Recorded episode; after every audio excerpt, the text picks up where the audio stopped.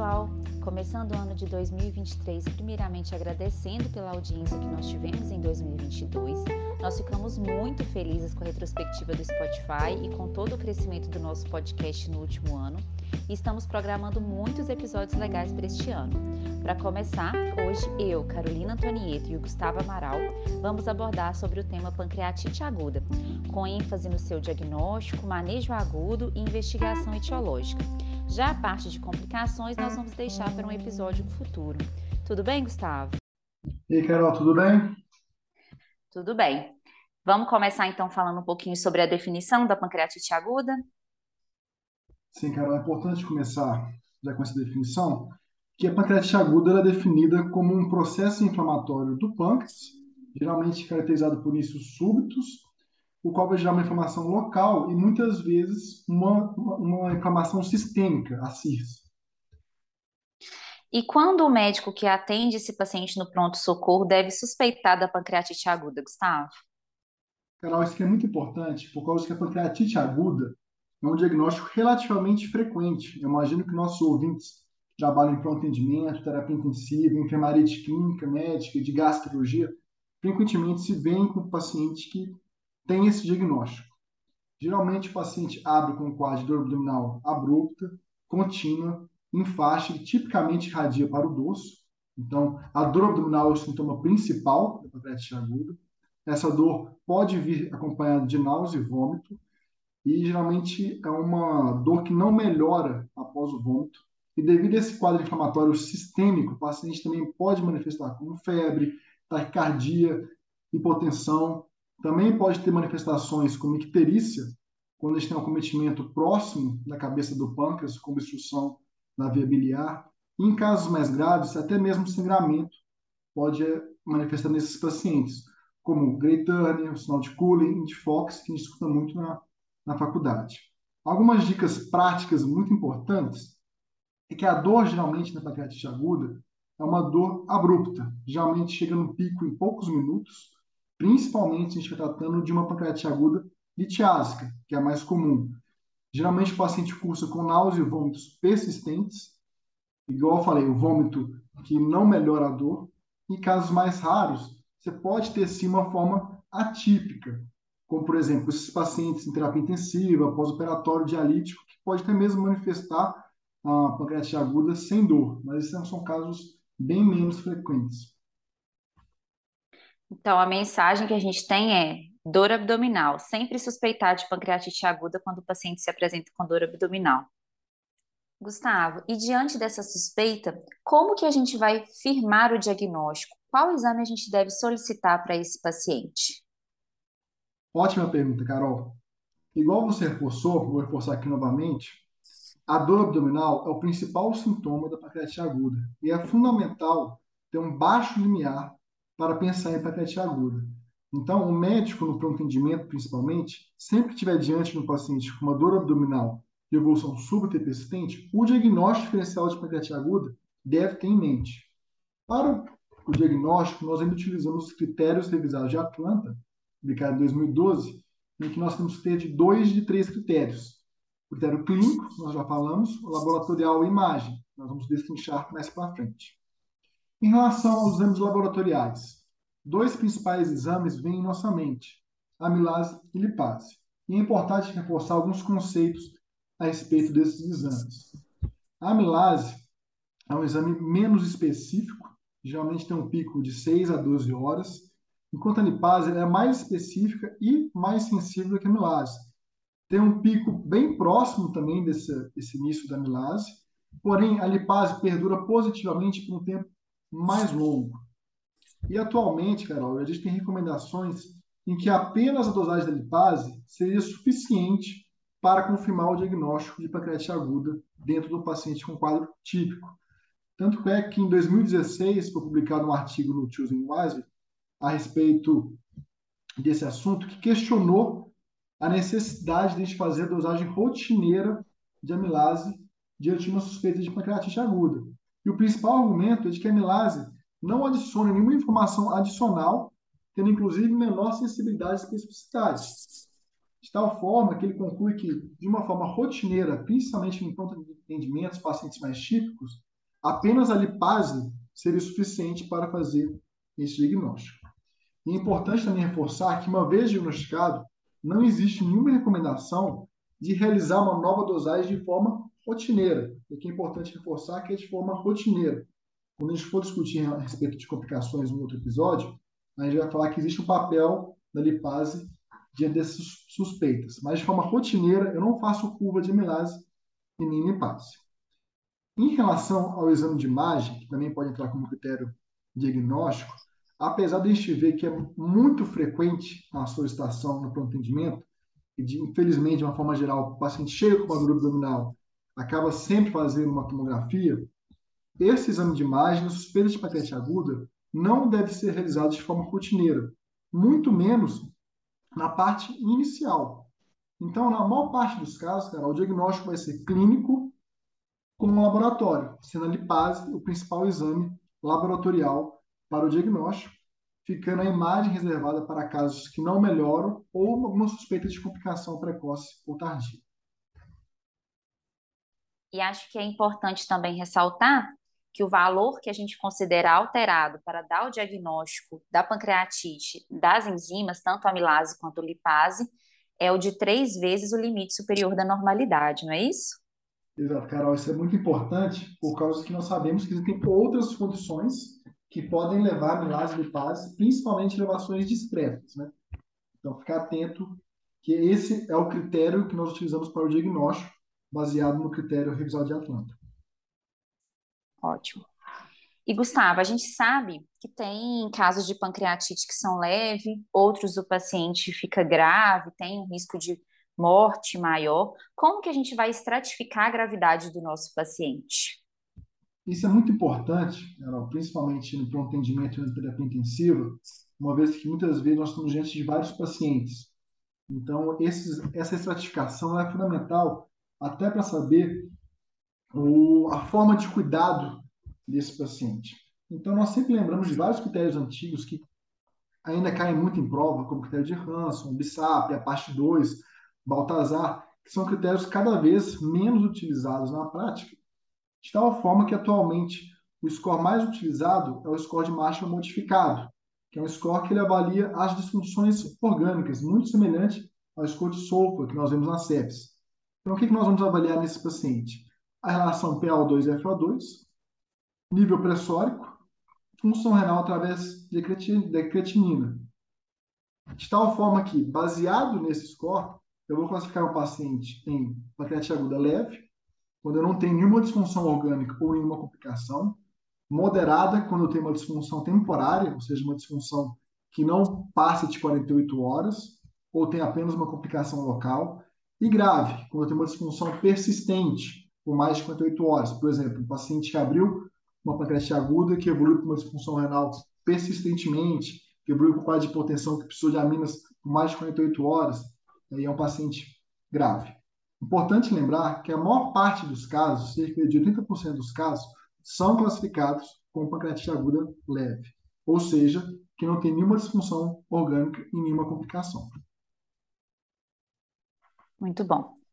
Então, a gente já diagnosticou, estratificamos, agora acho que é até o que chama mais atenção, como que a gente vai manejar esse nosso paciente. Para começar, eu queria que você falasse um pouquinho para a gente sobre o manejo volêmico, Gustavo. Isso é muito importante, né? muitas coisas mudaram, até com artigos bem recentes.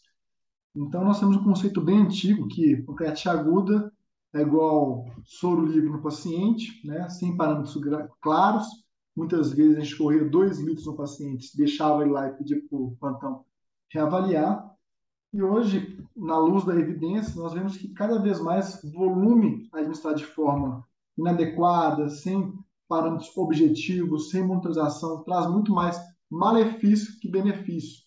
A gente vê muito isso quem trabalha em terapia intensiva, que cada vez volume a mais faz mais malefício para esses pacientes. Em 2022, no New England, foi publicado um Waterfall Trial, que é um estudo bem interessante, um estudo multicêntrico, que confirmou essa ideia do manejo volêmico mais restritivo, em que ele comparou uma estação agressiva, em que fazia 20 ml quilo seguidos de 3 ml quilo, com uma situação moderada, em que você infundia de uma vez 10 ml quilos apenas se o paciente tivesse hipovolemia e depois deixava a manutenção de 1,5 ml quilo. Ou seja, comparou uma situação mais agressiva, que a gente fazia muito antigamente, ainda faz algumas pessoas, com uma situação mais moderada. E viu que o paciente com uma situação agressiva, ele não tinha nenhum benefício, mas sim mais malefícios do que o paciente com uma situação moderada. Inclusive, já havia sido publicado alguns artigos de revisão sobre o tema, um muito interessante no JAMA em 2021, que ele discute várias recomendações da melhor forma de manejar a volemia nesses pacientes. E parece que a melhor forma seria principalmente através de targets de perfusão, de tal forma que a gente vai monitorizar dinamicamente esse paciente. Baseado em quê? Em frequência cardíaca, então, um paciente que eu vou tentar manter a frequência cardíaca abaixo de 120, um débito urinário adequado zero, acima de 0,5 ml quilo, uma pressão arterial média entre 64 e 35. Vou utilizar o ultrassom point of care, cada vez mais utilizado, mais disponível, para acompanhar a volemia desse paciente. Então, Carol, o que eu acho que é a mensagem importante nesse tópico é que, atualmente, já com evidências recentes, principalmente esse último artigo da New England, o volume nesses pacientes é um volume moderado e, idealmente, guiado por metas. Acho que o que a gente tem que sempre pensar é que não existe uma fórmula mágica, né? A gente tem que individualizar o paciente e ver a necessidade volêmica dele. Cada um vai ter uma necessidade e a gente tem que basear na necessidade do nosso paciente, né?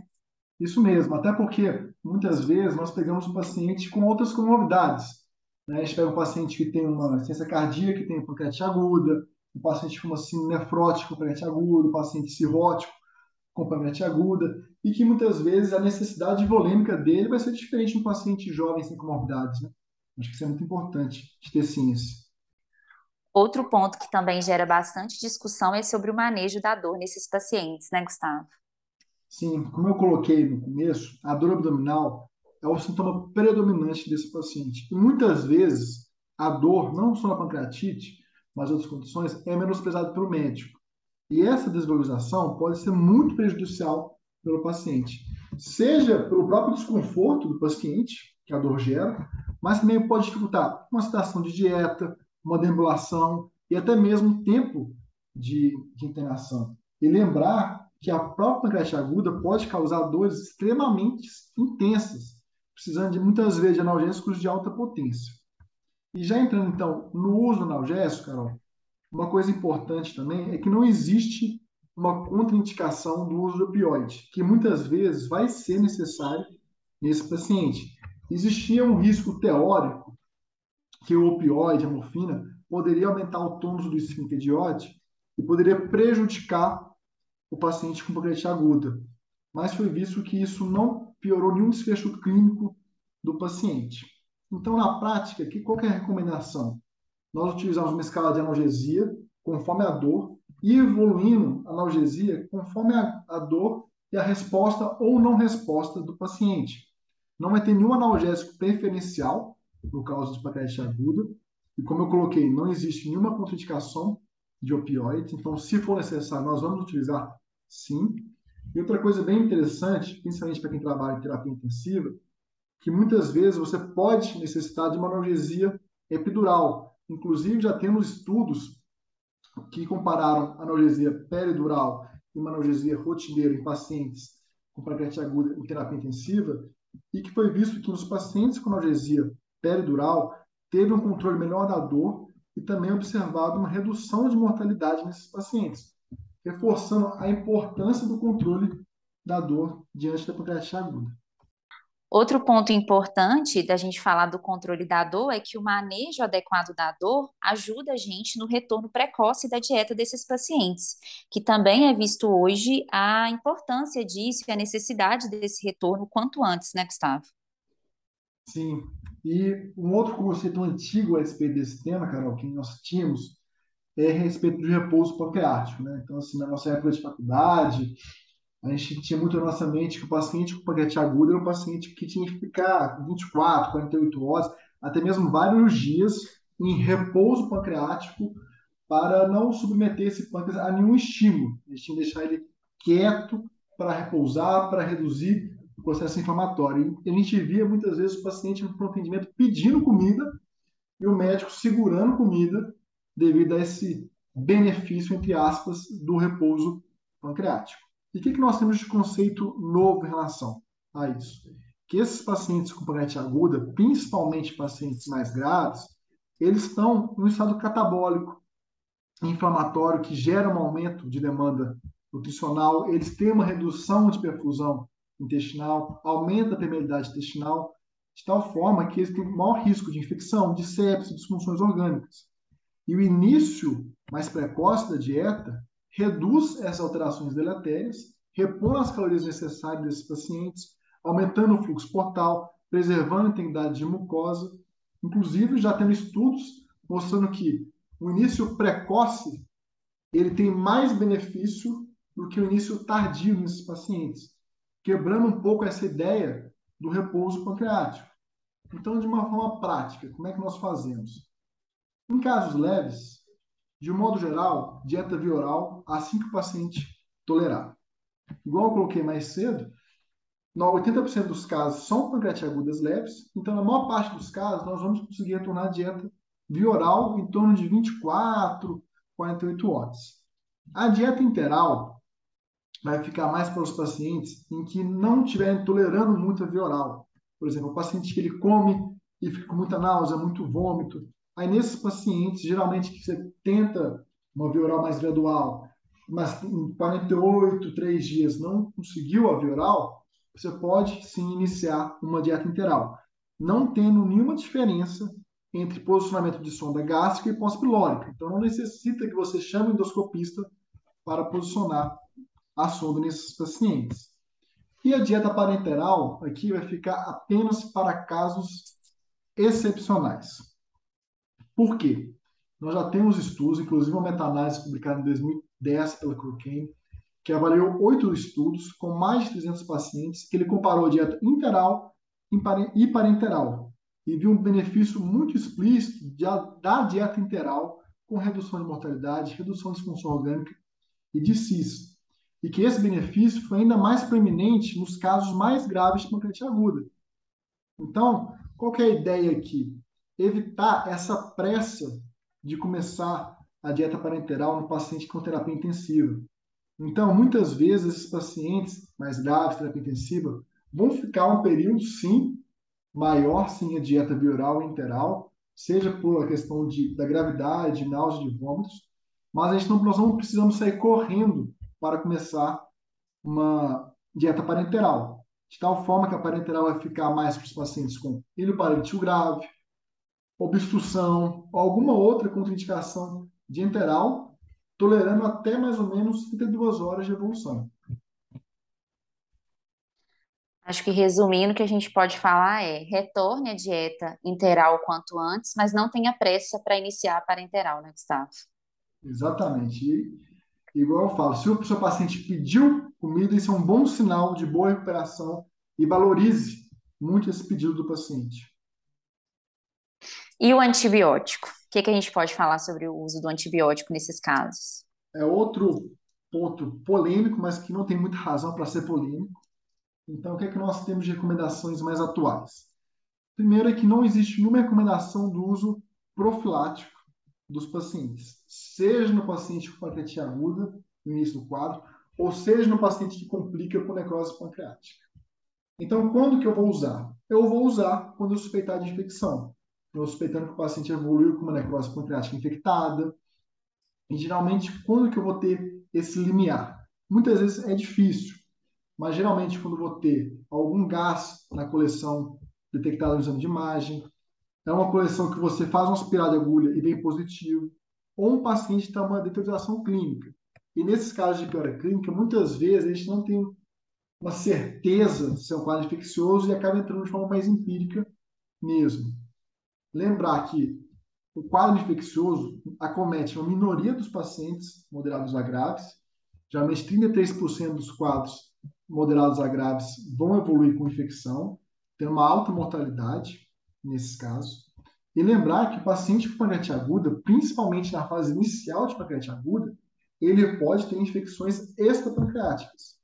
principalmente paciente de terapia intensiva, seja por inundações, seja pelo, às vezes, um quadro de ventilação mecânica que ele está, de tal forma que um quadro infeccioso pancreático, geralmente ele vai ocorrer num contexto de uma complicação da pancreatite, ou seja, geralmente é uma complicação mais tardia desse paciente.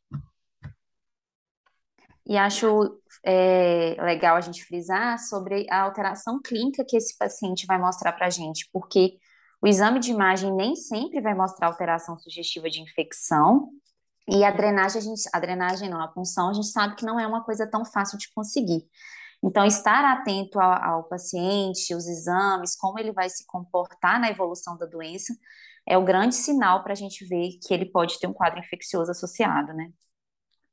Sim. E Gustavo, a gente falou muito sobre o manejo, mas a gente tem que frisar, mesmo já tendo falado em outro episódio, sobre a importância do diagnóstico etiológico da pancreatite. É com a investigação etiológica e tratando a etiologia que a gente consegue prevenir novos quadros, evolução para pancreatite aguda recorrente, evolução para complicações e até mesmo evolução para pancreatite crônica. Então, acho que é bom a gente falar um pouquinho sobre isso, mesmo já tendo falado antes, né? Com certeza. Lembrar que o manejo da pancreatite aguda, seja o manejo de dor, de volemia, da questão do uso do antibiótico, das complicações, não impossibilita que de forma concomitante seja feita uma avaliação da etiologia. Né? Muitas vezes a gente vai ter, ter que seguir com exames mais complexos, mas é fundamental sempre pensar nisso, igual você colocou, Carol, que isso vai impactar muito no paciente para frente, igual nós colocamos no outro episódio a respeito disso.